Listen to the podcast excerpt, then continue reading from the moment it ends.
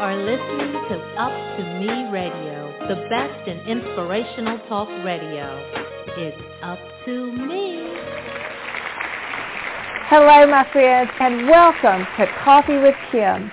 I invite you to journey with me to a new day.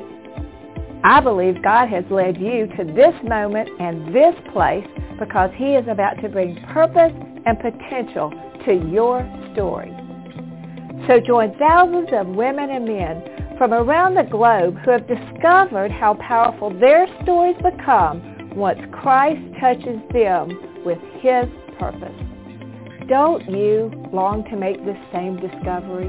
Then grab your coffee, scoot in, and join me as we let God's Word reveal how every part of your past has been preparing you for this very moment.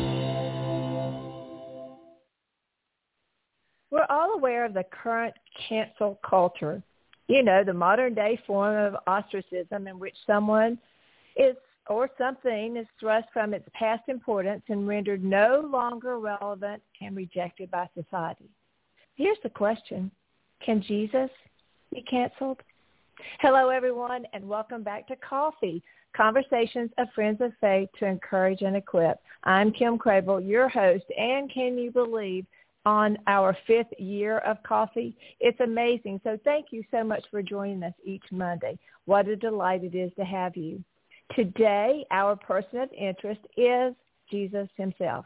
And our lead detective in our investigation of this matter is none other than the author of the best-selling book, Person of Interest, Why Jesus Still Matters in a World That Rejects the Bible, Jim Warner Wallace.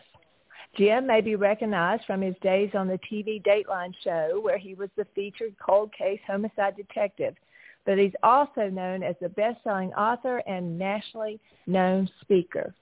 Today, it is such an honor to be able to welcome Jim onto our show. Hey, Jim, thank you for joining us today. So glad to be with you. It's our second time together, so this is great. I know, I know. Well, you keep writing these incredible books, and so it's just such an honor and pleasure to have you um, joining us with this current book. But before we begin, uh, Jim, we just celebrated National Law Enforcement Appreciation Day, and all of us would like to thank you in all areas of those who served in law enforcement for your service. You know, my brother served for 35 years, and what an honorable position. So thank you for all those years that you served. Oh well, thanks so much. It's you know that doesn't often get said, and you're right. Yesterday was uh, was the day, and and uh, we thought it was kind of neat. We have a, another ministry to police officers as well that we run uh, called the Thin Blue Life, and it's just at the thinbluelife.com. And so we try to help officers to kind of navigate their careers and what they're going to experience from a Christian worldview. And so, yeah, we, we are still invested both with trying to make a case from a detective's perspective for non-police officers and trying to make a case from a Christian perspective for police officers. So, so yeah, we're glad to be part of that process. Oh, I didn't know that. So it's what? Tell us again how to find out about that. Yeah, it's just at the, the Thin Blue Life instead of line, the thinbluelife.com. Yeah. And so that's where okay. we post articles that just kind of help officers navigate their careers and their lives, off duty, on duty, uh, from a Christian perspective. And you know, some of that is is has been more made more difficult in the last several years, as you know. Um, and so a lot of it really the, the need kind of arose from this, the, the culture in which we're we're living. You know, this is a difficult job to be honest. There's times when I don't even think that that humans should be asked to do it um, because it, there's nothing really um, positive. Sometimes it seems that comes out of the experience for a lot of the men and women who do the job.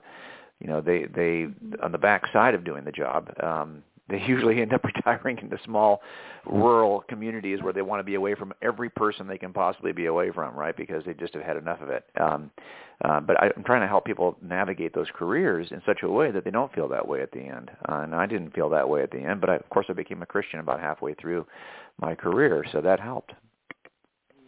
Yeah, well, and what what an honorable position, and what what a great thing that you're doing there that I didn't even know about. So um, yeah, that's one of the things we always love to do is be able to honor the law enforcement. You know, my like I said, my brother served for so many years. So, you know, the majority, you know, are such incredible, great people, and so just to have that day to honor them is always important for me. So that's great. Let me just ask you. You know, I know the audience pretty much they know you, they they see you, they see you from Dateline and everything. How did you choose to get into law enforcement? Well, my dad uh, was somebody who who did it all growing up, and so when I was in high school, they had a, a an explorer program, you know, which is kind of like scouts uh, for teenagers, and it usually is in, uh, attached to a certain profession. And so, police explorers are are people are young people who go through um, a, a shortened academy. They get a chance to experience what it's like, and then they end up serving in local agencies. Sometimes just you know filing uh, data, working parades, uh, doing some traffic control. You know, just where they need an extra body. They're not armed, of course. They're not peace officers. They're just, um, in essence, volunteers in the scouting program. And so, and so, I did that as a high schooler. And uh, but then I went on to college, and, and I, my degree was in the arts. I got a bachelor's degree in design and a master's degree in architecture. And I was working as an architect in Los Angeles County, in Santa Monica. But you know, I, I just felt like that job uh, as an as a creative, uh, as a designer in architecture, was, was so consuming uh, that I was concerned that I didn't see anyone in our office who looked like uh, my wife and I. We were already together at that time, and and I I was 27, and I just didn't see anybody who looked like us, who had the kind of family aspirations that we did. And then I, I saw my dad. You know, he he had been married a couple times, but in his second family, he had seven kids, six kids, seven total with me. And um, I felt like you know it was a it was a noble it, it really was didn't feel like I was shaped for it. I didn't I didn't think you know I I had been an explorer in high school, but I I really had not considered this as a profession. But I felt like I could do a better job as a husband and a father in that role than I would have if I'd have been consumed by design work where you just never go home because you're you know if you can spend an extra ten hours uh, working on this building, it'll be a better project. Well, you're going to spend the extra 10 hours whether you get paid for it or not. And I, I found myself at work constantly as an architect, and I just needed better boundaries. And so and so I, I felt like, hey, this is this is that's the kind of selfish reason why I entered into law enforcement. But it turned out that the skill set I had um, it was immediately useful. You know, even when I was working in patrol as a young guy, every homicide that occurred in our city, uh, I was asked to come out and draw because I knew I could draw them. Uh, and I could I could chart the evidence in the room, and I could you know place the evidence in the room, and, and I could recreate the the room for the trial at some point. And so I was at so many homicides before I ever was assigned a homicide. Uh, so I started early, uh, kind of being involved in those cases. It was helpful, especially later. And then when we mm-hmm. got to trials, uh, working homicides, that skill set of, of being able to to illustrate and to um, make it uh, visually um, um, understandable was super helpful with juries. And a lot of our cases uh, were cold cases, so these are unsolved murders. Uh, when I got to trial, it was, you know, a lot of the challenge is uh, I've got the same evidence as maybe a couple of things that we've added over the years, but well, why is why do I find it so compelling, and how do I communicate that to a jury? Well, it's about visual connections often. You know, it's about creating uh, visual parables or metaphors that this is like this as this is to this. And, and when we started doing that for juries, we, we had great success. And so it turned out that, you know, God's got a sense of humor about that. I ended up using all that. Um, and even in the books I write, I mean, I illustrate all the books.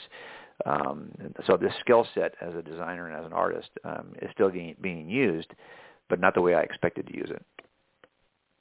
Well, that's what I think is so amazing is, you know, I, and that's why I always love the backstories because so many times maybe someone is in a place where they are right now and they have no idea that that's the stepping stone to where God is ultimately going to use them in their greatest calling.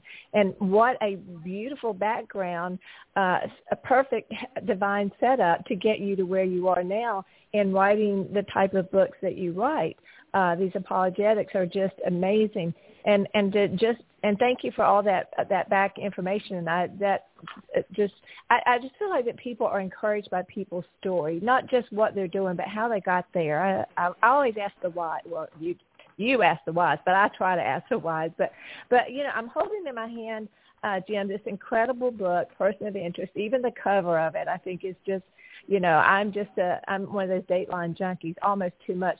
I read the other day that I uh, this joke I, uh, this lady said I read so many datelines that every time I put down the re- remote control I wipe off my fingerprints it's like I chuckled that I thought yeah you know you get that mindset of uh, yeah. seeing you know Isn't that funny? I just thought that was so funny. Yeah, there, but, actually, um, there's a there's a there's a bit online. You have to look for it. I, I think you'll love it, Kim. It's it's a uh, Jim okay. Gaffigan, who's who's a pretty is a he's a he's a very kind of clean uh, comedian, doesn't use bad language. His stories are usually always clean. His wife is, I think, is Catholic, and she helps him write his his comedy. His name is Jim Gaffigan, and if you just Google uh, for Jim Gaffigan and Dateline, he does a, a most recent comedy they, they've released a clip of it where he's talking about Dateline, how you know at some point Dateline moved toward murder away from all of their stories, and it it feels like um, every uh, happy marriage eventually ends in a murder if you watch Dateline, and, and so he kind of goes through the same kind of thing you're talking about, where I think we we there's no doubt that, that this genre of crime um, is interesting to people, and, and an entire um, networks, you know, or cable channels like ID channel, like even like Oxygen.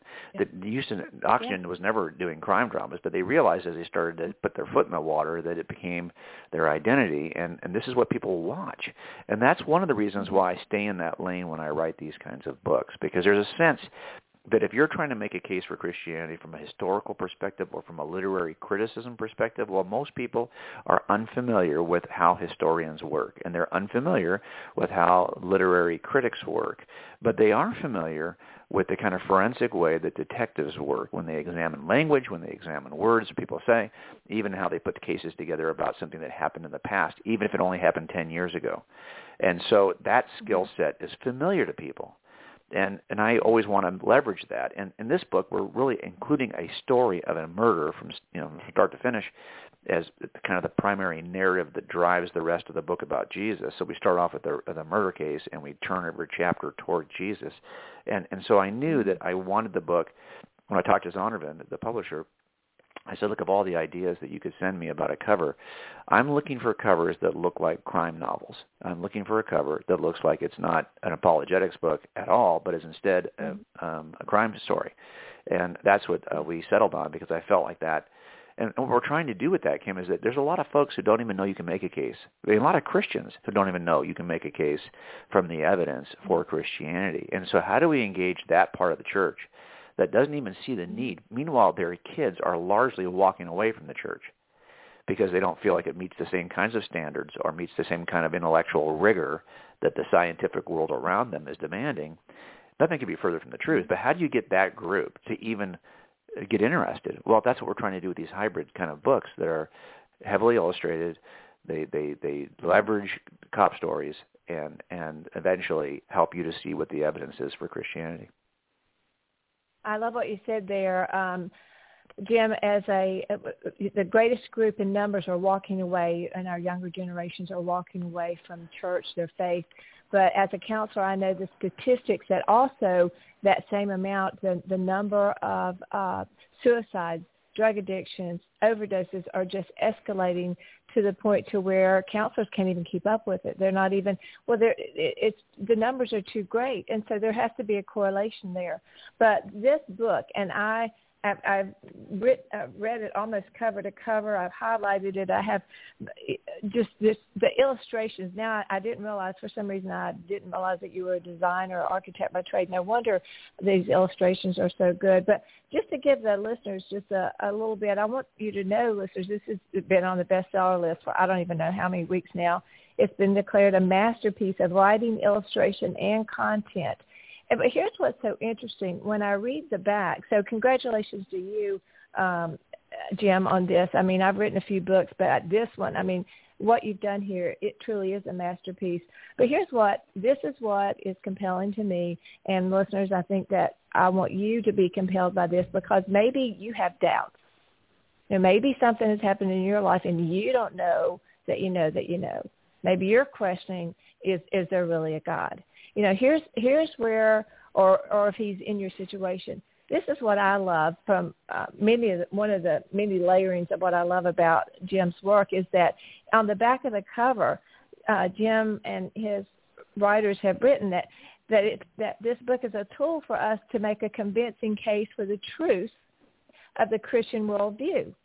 Well, this is so surprising to me, and listeners, maybe this would be surprising to you, in that this very author that we're talking to who's given us the tools to prove the case for Christ, according to this book on page 26, was considered Jesus no more than a myth.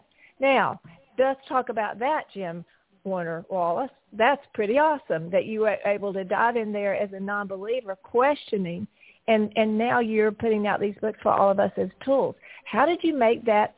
How did you scoop from one side, from one side of the spectrum, all the way over to the other side?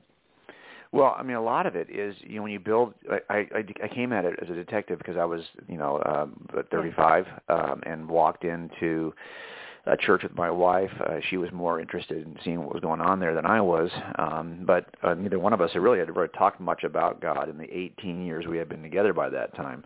Uh, this was not on our radar. This not was not on my radar. I mean, I was happy to go to church if you wanted to go for like Christmas, and and our her, her background was Catholic growing up. Um, and I think we, I would have said, you know, we didn't own a Bible. She never taught, didn't never read a Bible. But you know culturally she you know that's the kind of uh, the setting that she would have been comfortable in. So i just assumed that if we ever did start going to church it would probably be in a in a parish somewhere. But we had friends who had invited us to a huge uh evangelical church. I'd never been anything like that before um I, I walked in with her uh really didn't even think this was worth my time but at the same time my dad's not a believer and he is, is more than happy to go to church with people who are because he thinks that this is a useful uh lie a useful uh, delusion but it it is useful he'd much rather live in a country that embraces the lie than in a country that doesn't um, he just sees it as a kind of utilitarian view. So, so that was my view as well. And I walked in, and then I began to examine. You know, the, the pastor said that Jesus was the smartest man ever lived, and that provoked me to buy a Bible, which I did. And then I wanted to see what was so smart about Jesus, and I, I started to apply that what how I know how to test witnesses, I had test claims. Uh, there's a certain template we use. I wrote about that in a book called Cold Case Christianity, where I just wrote about, you know, how do we test what's in the actual document to know if it's reliable. But this book takes the opposite approach. This book uh, does kind of a thought experiment. Um, if you destroyed every New Testament, like you were saying about kind of erasing Jesus, uh, you know, canceling Jesus from all the, the all the we could destroy all the written records about Jesus that we call the New Testament. Would if, if he is who he said he was, it seems to me that you'd still have a hard time getting rid of him, right? He should have the kind of impact on history that even if you destroyed the, the text that describe who he was, I would still expect to find a huge ripple effect if he was who he said he was. So I took the approach with this book that you take with No Body Murders, which is just the kind of situation where you have like a husband who kills his wife, and then she he claims mm-hmm. they had a fight and she ran off. Now he gets rid of the body, so you, we never find it. And then 30 years later, you're working a case where there's never been a photograph from a crime scene because it wasn't taken as a murder case. It was first investigated as a missing person, and then you never have a body that shows up. And and so what what do you do when you have an empty crime scene. What we tell the jury is that if that on the day she vanished, if, if she was murdered, that was an explosive event. And but every bomb is preceded by a long fuse that burns toward the detonation. And after it explodes, you got shrapnel and debris all over the crime scene, all over the blast radius. So you can make it a case for what happened on the day of the explosion by simply examining the fuse and the fallout. And that's what we do on these mm-hmm. cases in front of a jury. They're all fuse and fallout cases. And I've got several jury presentations I've done for juries in which I illustrate this visually, the kind of the same way I do in this book. Well, I thought, okay, if, if there's no crime scene, there's no body, there's no New Testament, couldn't I make a case for Jesus from simply the fuse and fallout of history? And that's what we tried to do mm-hmm. in this book. So, so the idea here is that yeah, you can't cancel Jesus because it turns out that so much of what you love today, what you value today, even if you're an atheist, stands on the shoulders of Jesus and his followers. And from those dimensions of culture, art, music, literature, education, science, even other non-Christian world religions, you can get the data you need about Jesus. It can be completely reconstructed from those aspects of history and of culture so much has been written about Jesus by the people in those disciplines, and we would not have modern education. You wouldn't have the arts the way you see them today. Jesus has been a formative uh, uh, historical figure in all of those movements, and so much so. I'll give you an example of this. Just in education alone, it turns out that Jesus uh, inaugurates an educational worldview. Whether he, you know, whether you think about it or not, he doesn't say go out and make converts. That's not the Great Commission. Mm-hmm. The Great Commission is to go out and make disciples, teaching them everything that I have taught you. That means that you've got to establish a teaching culture immediately. And if, if if they say, well, look, these people don't even like I got to teach them how to they don't read. Well, then you got to teach them how to read. Well, but they don't have an alphabet. Well, then you have to create an alphabet and then create the and then teach them how to read it. In other words, you, to, to say to, to make disciples in this way, teaching them every for many people groups, that means you're going to have to inaugurate an entire educational structure. And this is exactly what happens. Modern universities, as we know them today, blossom out of the monastery and out of the cathedral schools that then become the three modern universities we know at Oxford, uh, at Bologna, at Paris, and from those universities are the daughter universities that account for the scientists in the scientific revolution. And it turns out if you go and visit the top 15 universities in the world today, unsurprisingly, they were all founded by Christ followers. Even if they deny Jesus today, they were founded by Christ followers. And the buildings they're still using have all of the images, stained glass, scriptures of the founders and the charters still have information about why they founded the school. You can reconstruct the story of Jesus from just the campuses of the top 15 universities in the world today. And in the science, for example, that blossoms out of that educational process, the science fathers, the, the initiators of the major scientific disciplines of history all the way up into the modern period to today, from modern astronomy all the way to quantum mechanics, these founders of these disciplines happen to have been Christ followers, and they wrote about Jesus. So if you you can learn more from the journals about Jesus from the science fathers than you can from the church fathers. That's the kind of impact that Jesus had. And so we talk about this in the book, not just to show the great and unparalleled impact of Jesus, uh, but to talk about how you can recover all the data about Jesus, even if they destroy the New Testament. you'd also have to destroy the history of art, music, literature, education, science, and non-Christian religions in order to erase Jesus and cancel him entirely. That's what I think is so amazing about the book is how well many things, but just how you go into, you know, the the background, the backstories of the art, the music, the educational centers, everything that we we don't understand you know the foundational basis of where all of these come from and you know and the imprint or footprint of Christ in all of that yeah, it's, it's so true. We didn't learn this. I mean, I did not. Um, okay, I was raised in in Southern California, and this is really not a place that is uh, culturally Christian, right? So, so I just it was not hard to, to grow up here and have no contact with the church or anyone who attended a church, um, and so I just that wasn't part of my experience, and I didn't have parents who were religious, so.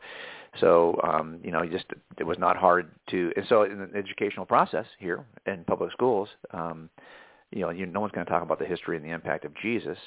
And if they did today, it would probably be in a negative way. And that's one of the things that I, I think is, is powerful, is that young people, for the most part today, when, that, when Christianity is presented to them, is more likely to be presented in a negative way by the culture, by the secular media, by the just the online than it is as a positive way. As a matter of fact, it, it's going to be seen as some negative attribute of either Christian nationalism. It's going to be seen as a negative impact of some form of evil, the wars that have happened because of religion. You know, you're going to hear all of the negatives.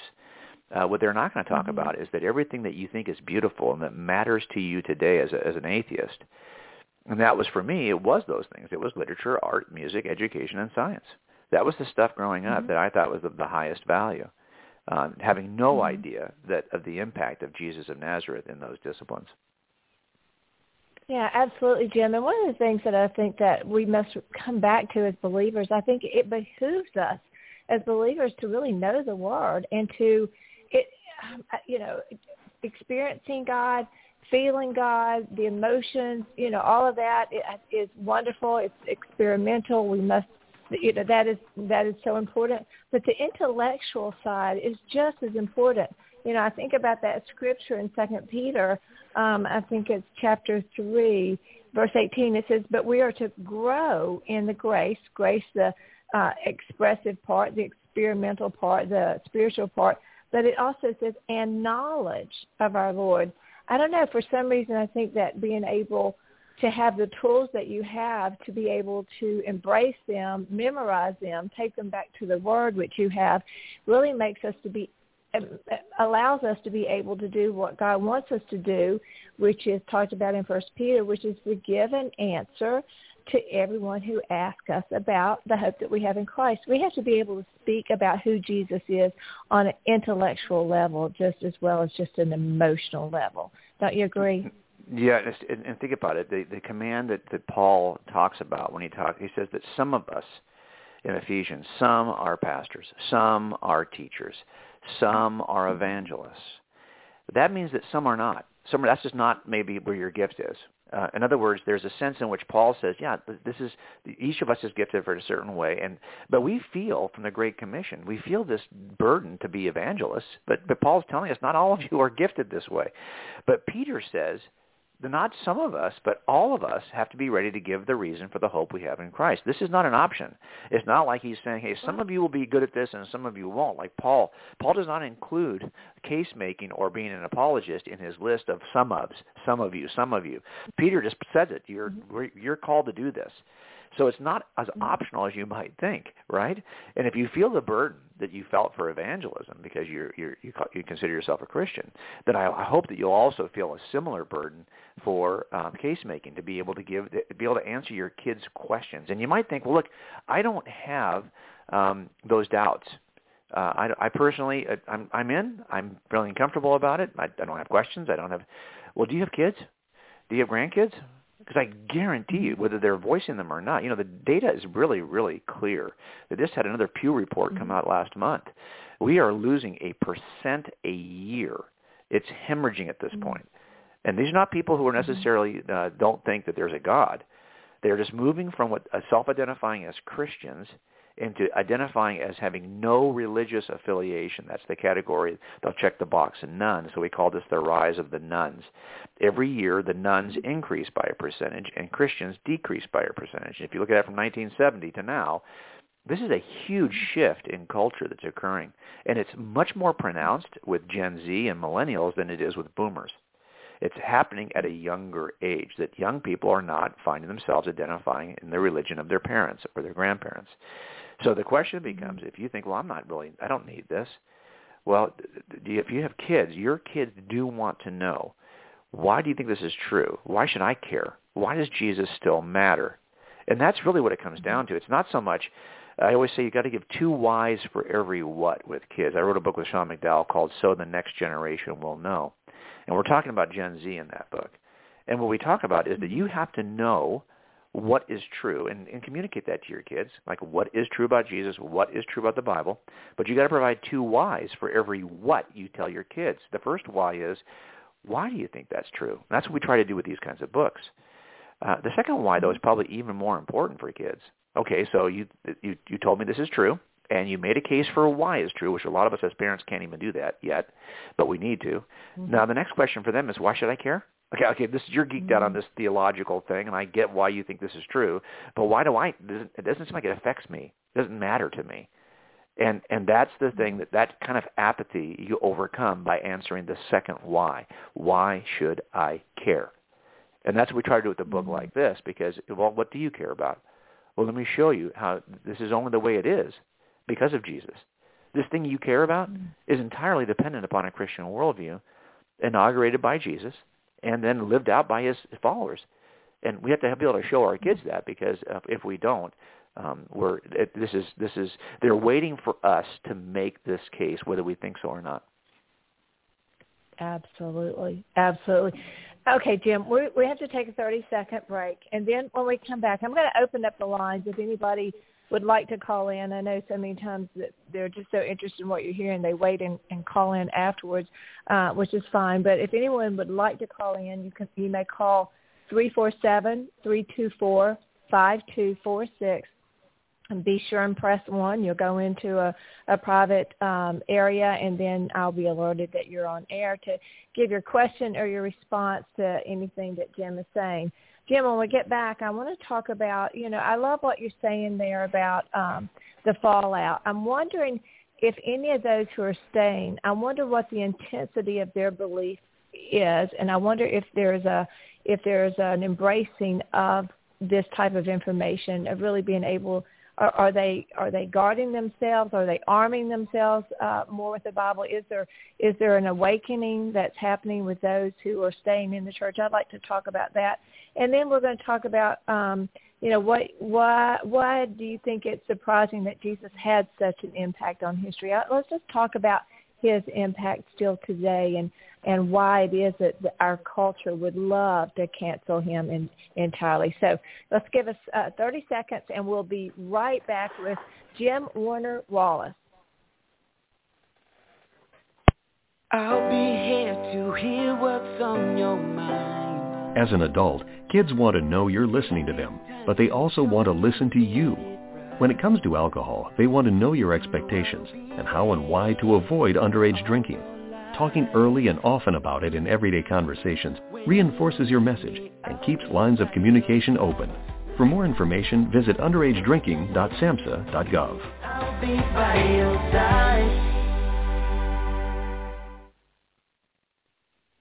Hello, everyone, and welcome back to Coffee, Conversations of Friends of Faith to Encourage and Equip. We're delighted to have you no matter when you're listening to this, and we appreciate the way you pass along these incredible interviews that really do matter to our lives. Before we get back to uh, Jim, I'd like to remind you if you'd like to know more information about our ministry, kimcrabill.org or Roses and Rainbows. You can go to our website. Please check out, we are starting our 2022 tour across America where we're going to be talking about the ministry of friendship, the ministry of friendship. So uh, building communities. We are stronger together through the the bond of friendship. So check us out there. Please check your local listings for our TV show, Coffee with Kim. We have incredible new guests that are um, that we're interviewed, and it was just an honor to be able to interview Josh McDowell and Dyan Cannon, some of those people, and really hear the whys and the background in their lives. So check us out. We'd love to have you join us.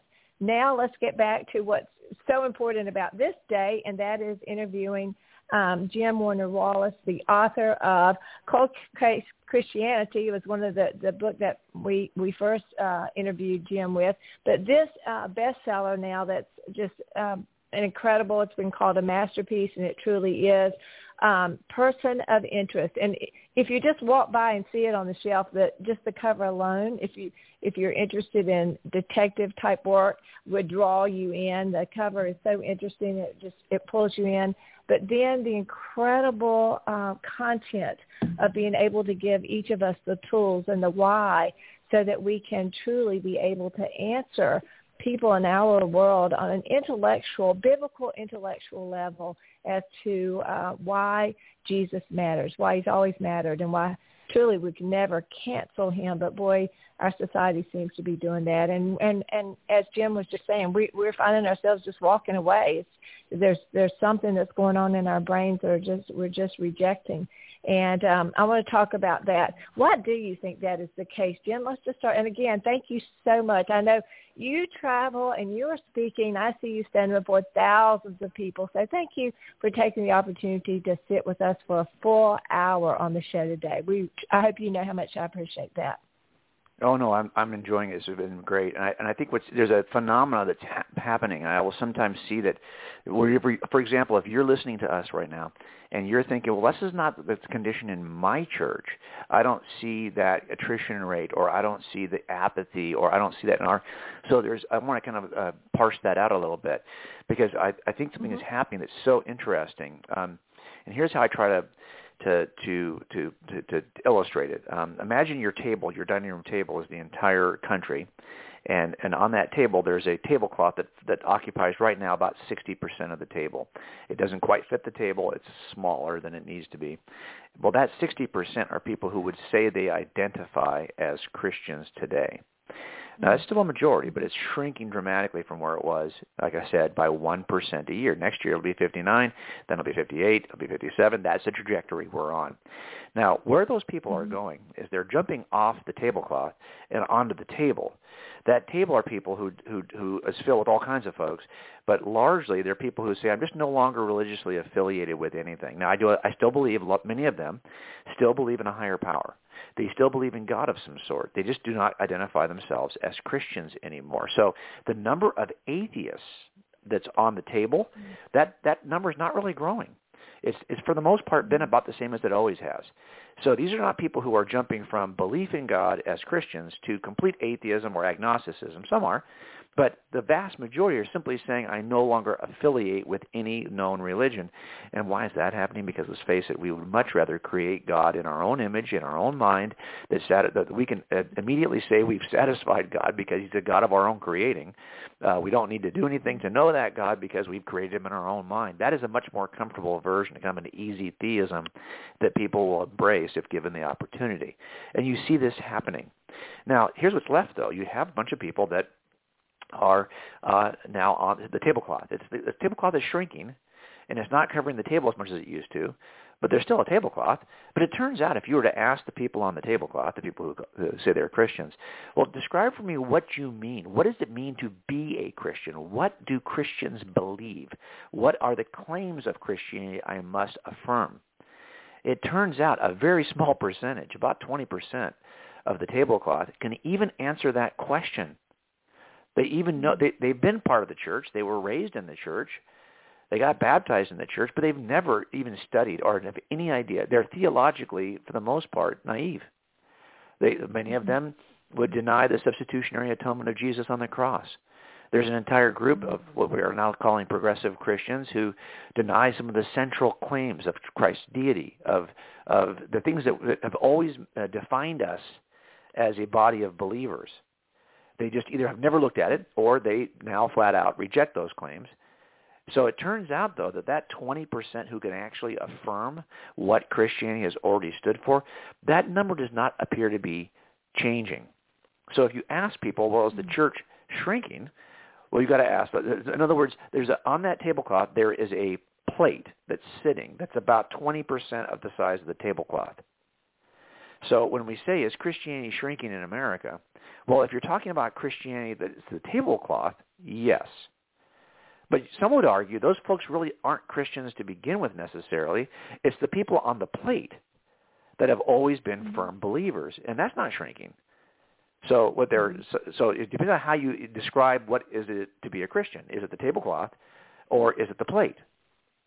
The plate seems to be about the same size and and those people are and, and that and, and so the question becomes well so as time goes if the church shrinks from 60% of the culture to the 20% who were always firm believers to begin with has the church really shrunk or has it always been about that size it just looked larger mm-hmm. because it was culturally popular. You know, you couldn't get elected unless you said you were a Christian. You couldn't be part of the clubs. You know, you couldn't be part of the in group. Well, now that you're part of the out group, if you're if you're claiming to be Christian, you would expect that that tablecloth of easy believers to kind of shrink, and that that probably is going to be happening going forward. So that's that's how we have to kind of look at it. So you might be in a church, for example, which is filled with the 20% people on the plate. Then you're thinking, no, nothing's changed here. Well, I'm talking about Christendom at large in America and people who would claim or a Christian identity. You know, that's very interesting because uh, the whole concept of, well, are they the ones that were going? Were they truly, you know, had they truly had an experience with Christ? Were they true believers? Because I think back to what you said about your dad that uh, he would go to church because he thought it was a useful delusion. It makes me wonder how many people are in that category. It's like I'll just go because it it is the way. It is the way because culture expects that from me, and and that's the way it was so many years ago. You you had the fish on your car, and you you, you touted being a Christian because it's what people needed you to hear. But when times tough, you know how many really are are sticking with the value of who we're supposed to be. When you talk about the twenty percent um, that can that affirm the 20% that are still on uh, on the plate. You know, it makes me think of that same percentage that it's in the church. About 20% of the 20% of the church are actually the ones who do all the work, who carry the load. So uh, all those statistics are very interesting to me. But here's what I'd like to ask you in your travels, because you are speaking at universities, at large groups, smaller groups, everywhere. Are you seeing an intensity in the believer's life? Are you seeing an embracing of really being a, a longing to to know, uh, to be able to speak intellectually about the scriptures and to be able to to give a case for well, Christ? I, I, if I'm honest with you, I don't, I don't, I don't see it much, and here's here's why I think I don't see it. I think by by our very nature, are we not Look, the, the fallen nature of humans is perfectly described on mm-hmm. the pages of Scripture. What I love about the Bible is that it describes the world the way it really is. And, and I can tell you, I've worked a number of these cases where we get to trial, and, and a defense attorney will represent the defendant, who is for the last 35 years has been an outstanding citizen in the community. You know, 35 years ago he killed his wife, but after that he he for the most part was you know, a respected part of the community. And so the the defense mm-hmm. attorney can cannot imagine that this person who has done all of these good things over the last 30 years is capable of a murder. Now, I look at that and I think, well, just because you're not holding a Christian worldview. If you held a Christian worldview, you know that we are as as, as we, we have the capacity for brilliance and and and the capacity for depravity simultaneously. It's the enigma of man. It's that being you know created in the image of God yet being deeply rebellious. This is the story of Genesis, right? This we we get it. We understand that the fallen.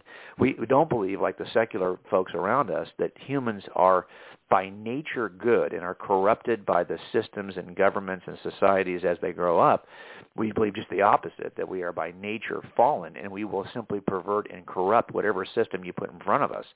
That is the nature of how mm-hmm. we see the world. And that, that is actually an accurate depiction of what has happened historically because it's an accurate depiction of humanity. It's biblical anthropology.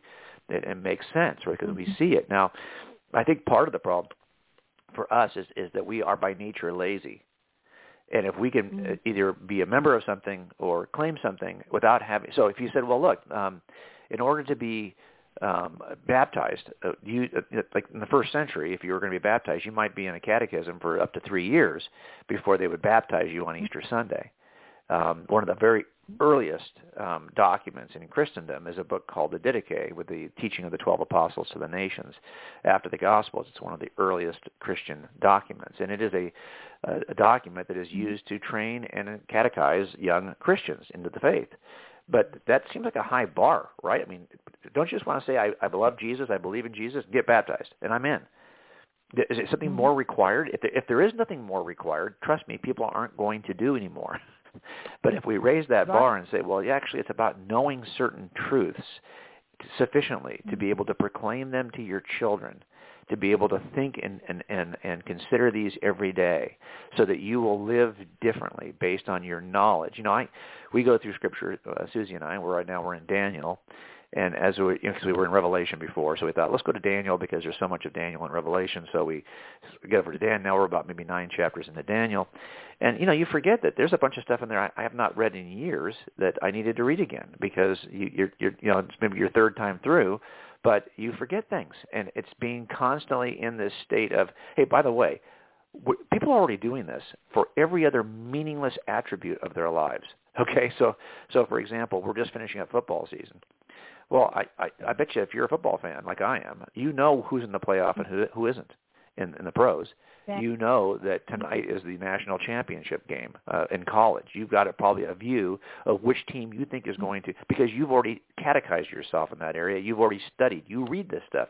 You listen to it on every podcast. You saturated mm-hmm. yourself with the sport or the pastime that you love.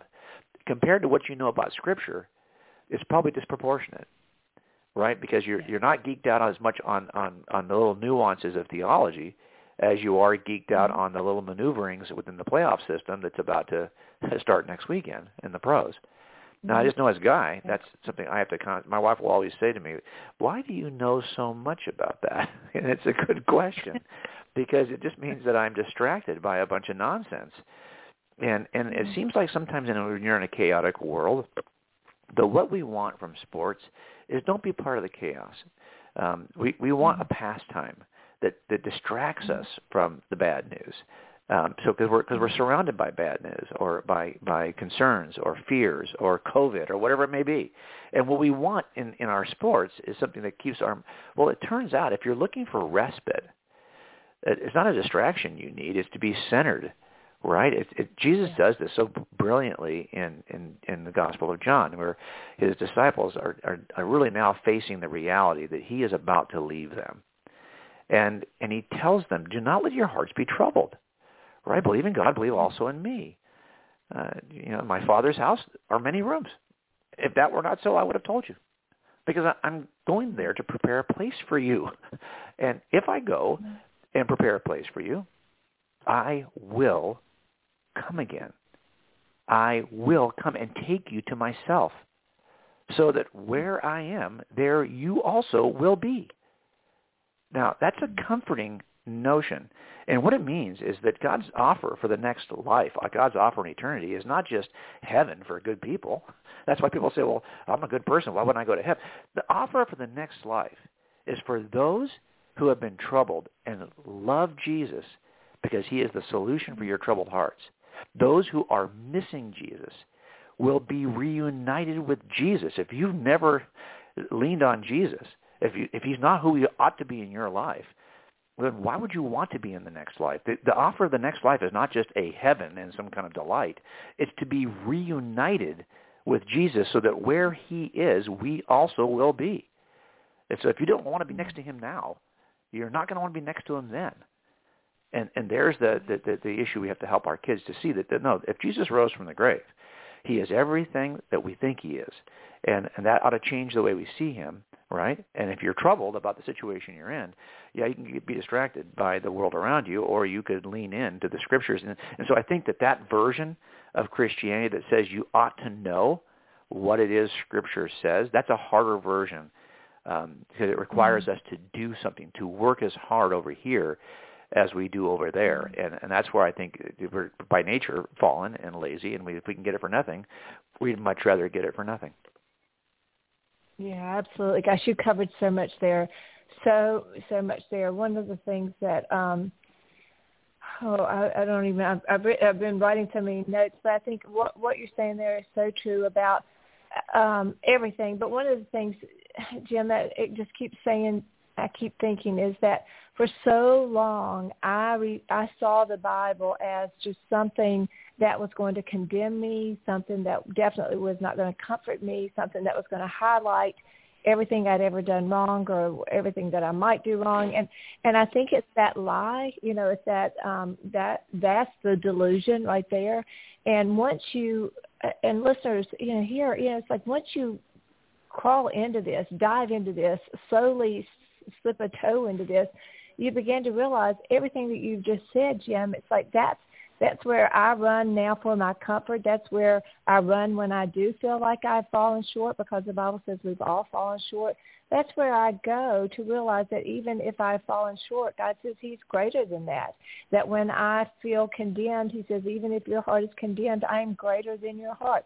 You know, he, he is the comfort, but being able for people, people have to experience that. And so we have to have the knowledge to guide them invite them into that word. So, and I, I see you doing that in social media and different places where you are inviting people into the presence of God so that they can build that relationship so that they can see uh, you're you're so great at building the case. It's just amazing how God has used everything in your life. Uh, you know, has been preparing you. You know, for this this uh, great moment in, in which you're living.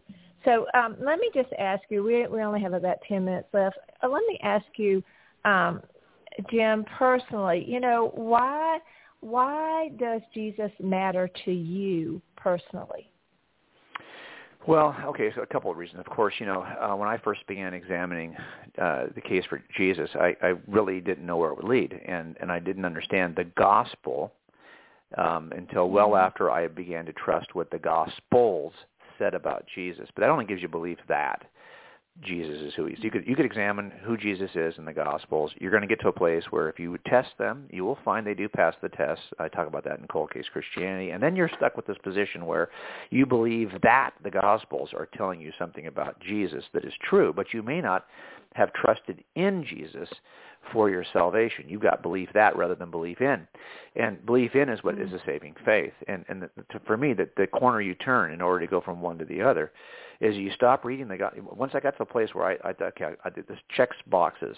I get it. I, I this is this. I think this is telling me the truth about Jesus.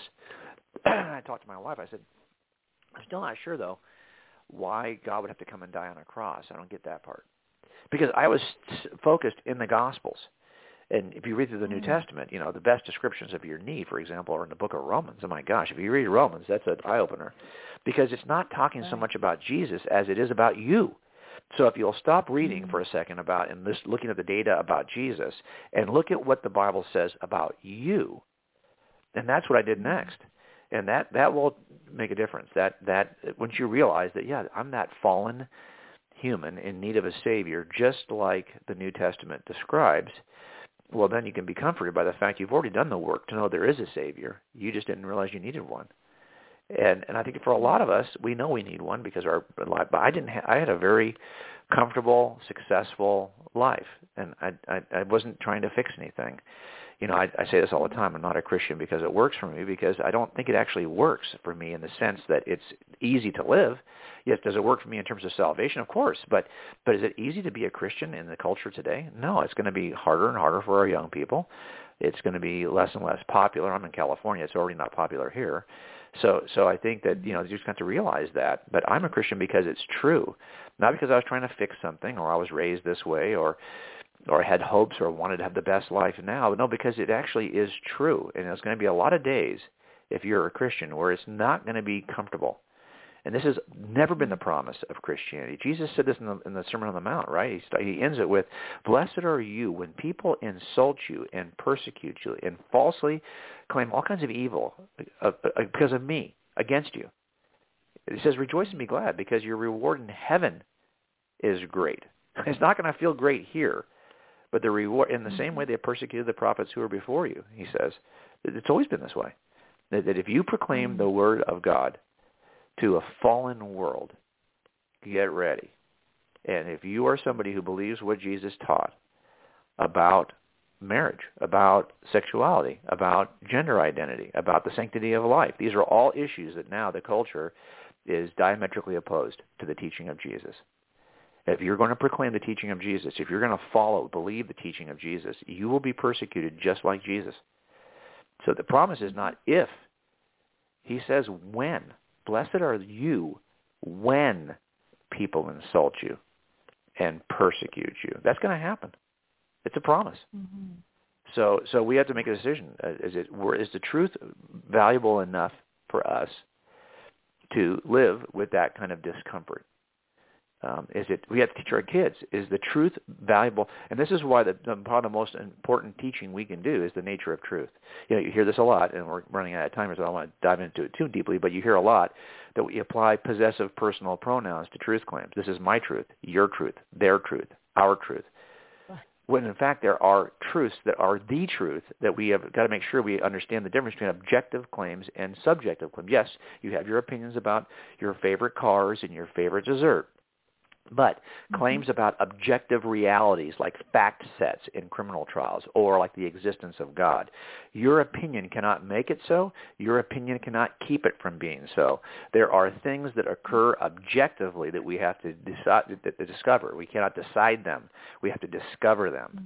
And so I think part of the first thing we have to do is teach our kids to, to make those distinctions about truth because in the end, um, I would much rather be in the truth, even if it provides discomfort in terms of physical discomfort or whatever.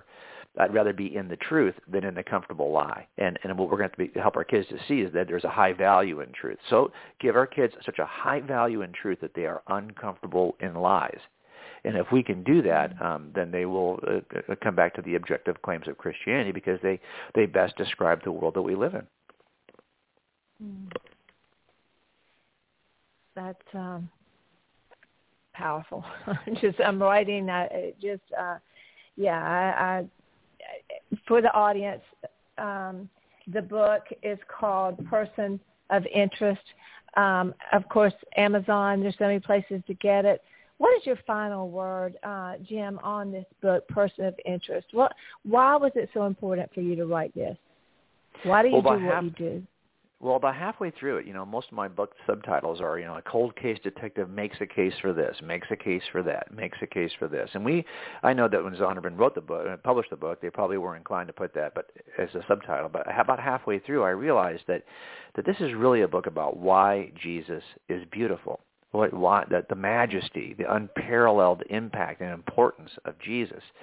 And I wrote to the publisher and said, no, I'm changing. I'm going back and rewriting the first chapters. Uh, this is really more a book about why Jesus matters. It's answering that mm-hmm. second why, you know, the two whys for every what. And a lot of my books are just what's and why, the first why. here's why this is these claims about Christianity are true. This is a book that is as much about why does any of this, should any of this matter to you? Because I guarantee you, the stuff that you would say is just is distracting you and distracting your kids that matters to them is is, is really grounded that, the, that those aspects of culture and human history are really so Christ dependent that they just, they just don't know it. It's, let's at least educate them to know the things that they love um, for the most part, uh, were are caused by Jesus of Nazareth and his followers. So at least they'll know what it is exactly they're ignoring. You know, because if you don't know what you're ignoring, you don't feel like you are ignoring anything. So I think part of it is to get that that message out. Absolutely. Um, and I understand, Jim, there's a uh, video study that goes along with the book. Yes, as a matter of fact, we spent a week filming. It's a kind of a short movie. It's about two and a half hours total, but it's ten short episodes that trace the homicide investigation plus the investigation for Jesus. And they did Igniter Media did it. It's it's available. All this stuff you can find information, and you'll see a sample first episode at personofinterestbook.com. Personofinterestbook.com dot com has a sample of the first session. But I think when you see it and you see the kind of level of, of quality that Igniter did in those videos, you'll you'll I think they are. I wish more people knew about the videos actually than the book because the videos are tremendous. Yeah, I wanted to be sure and bring that up because this is something uh, groups could do in their homes. There's just so many ways that they could use this to really dive in. Because friends, it really does behoove us to know our why and really be able to present our case for Christ. Um, Jim, thank you so much for joining us today. Oh my gosh, I always knew. I told my husband last night. I said, "Oh, I have to prepare. Have to prepare for Jim because he always comes with lots of intellectual knowledge and understanding. But you always break it down and you give us these pictures uh, like a good detective does, I suppose. It's, we walk away with analogies and we have a greater understanding. And I just want to thank you so much for dedicating your life to doing this, and thank Susie, your wife, right, who travels with you so much and is a part of what everything that you do. I really appreciate you saying that. I'm so glad to be on your show. Thanks so much for having me. Absolutely.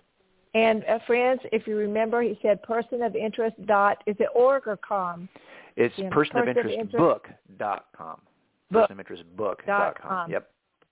Absolutely. Go there. And Jim, is it there that maybe if a church wanted to request you to come speak, is, is there a place there that they make that request? Yeah, the very bottom of the page has got a link to our website, which is just coldcasechristianity.com. So either one of those. But if you go to personofinterestbook.com, you'll see the link at the very bottom. Great. Great. All right. Well, again, I loved it. Thank you so much, Jim, for giving us an, a, a full hour of your time. Listeners, I hope, I know that you enjoyed this. I know that you have lots to think about. Please go on to Amazon right now and get the number one best-selling book, Person of Interest. And you have heard from the author yourself. You know his whys. You hear his heart. Get the book. Get some groups together. Let's all do a better job in growing, not only in the grace, but in the knowledge of Christ. Jim, thank you so much. I look forward to next time. Bye. Thank you. Everybody. I look forward to it too. Absolutely. Bye, everybody. Hope you enjoyed this. To learn more about Kim's books, teaching materials, or to invite Kim to speak at your event, please visit kimcrabill.org. Thank you for joining us today. And remember, to learn more, please visit kimcrabill.org.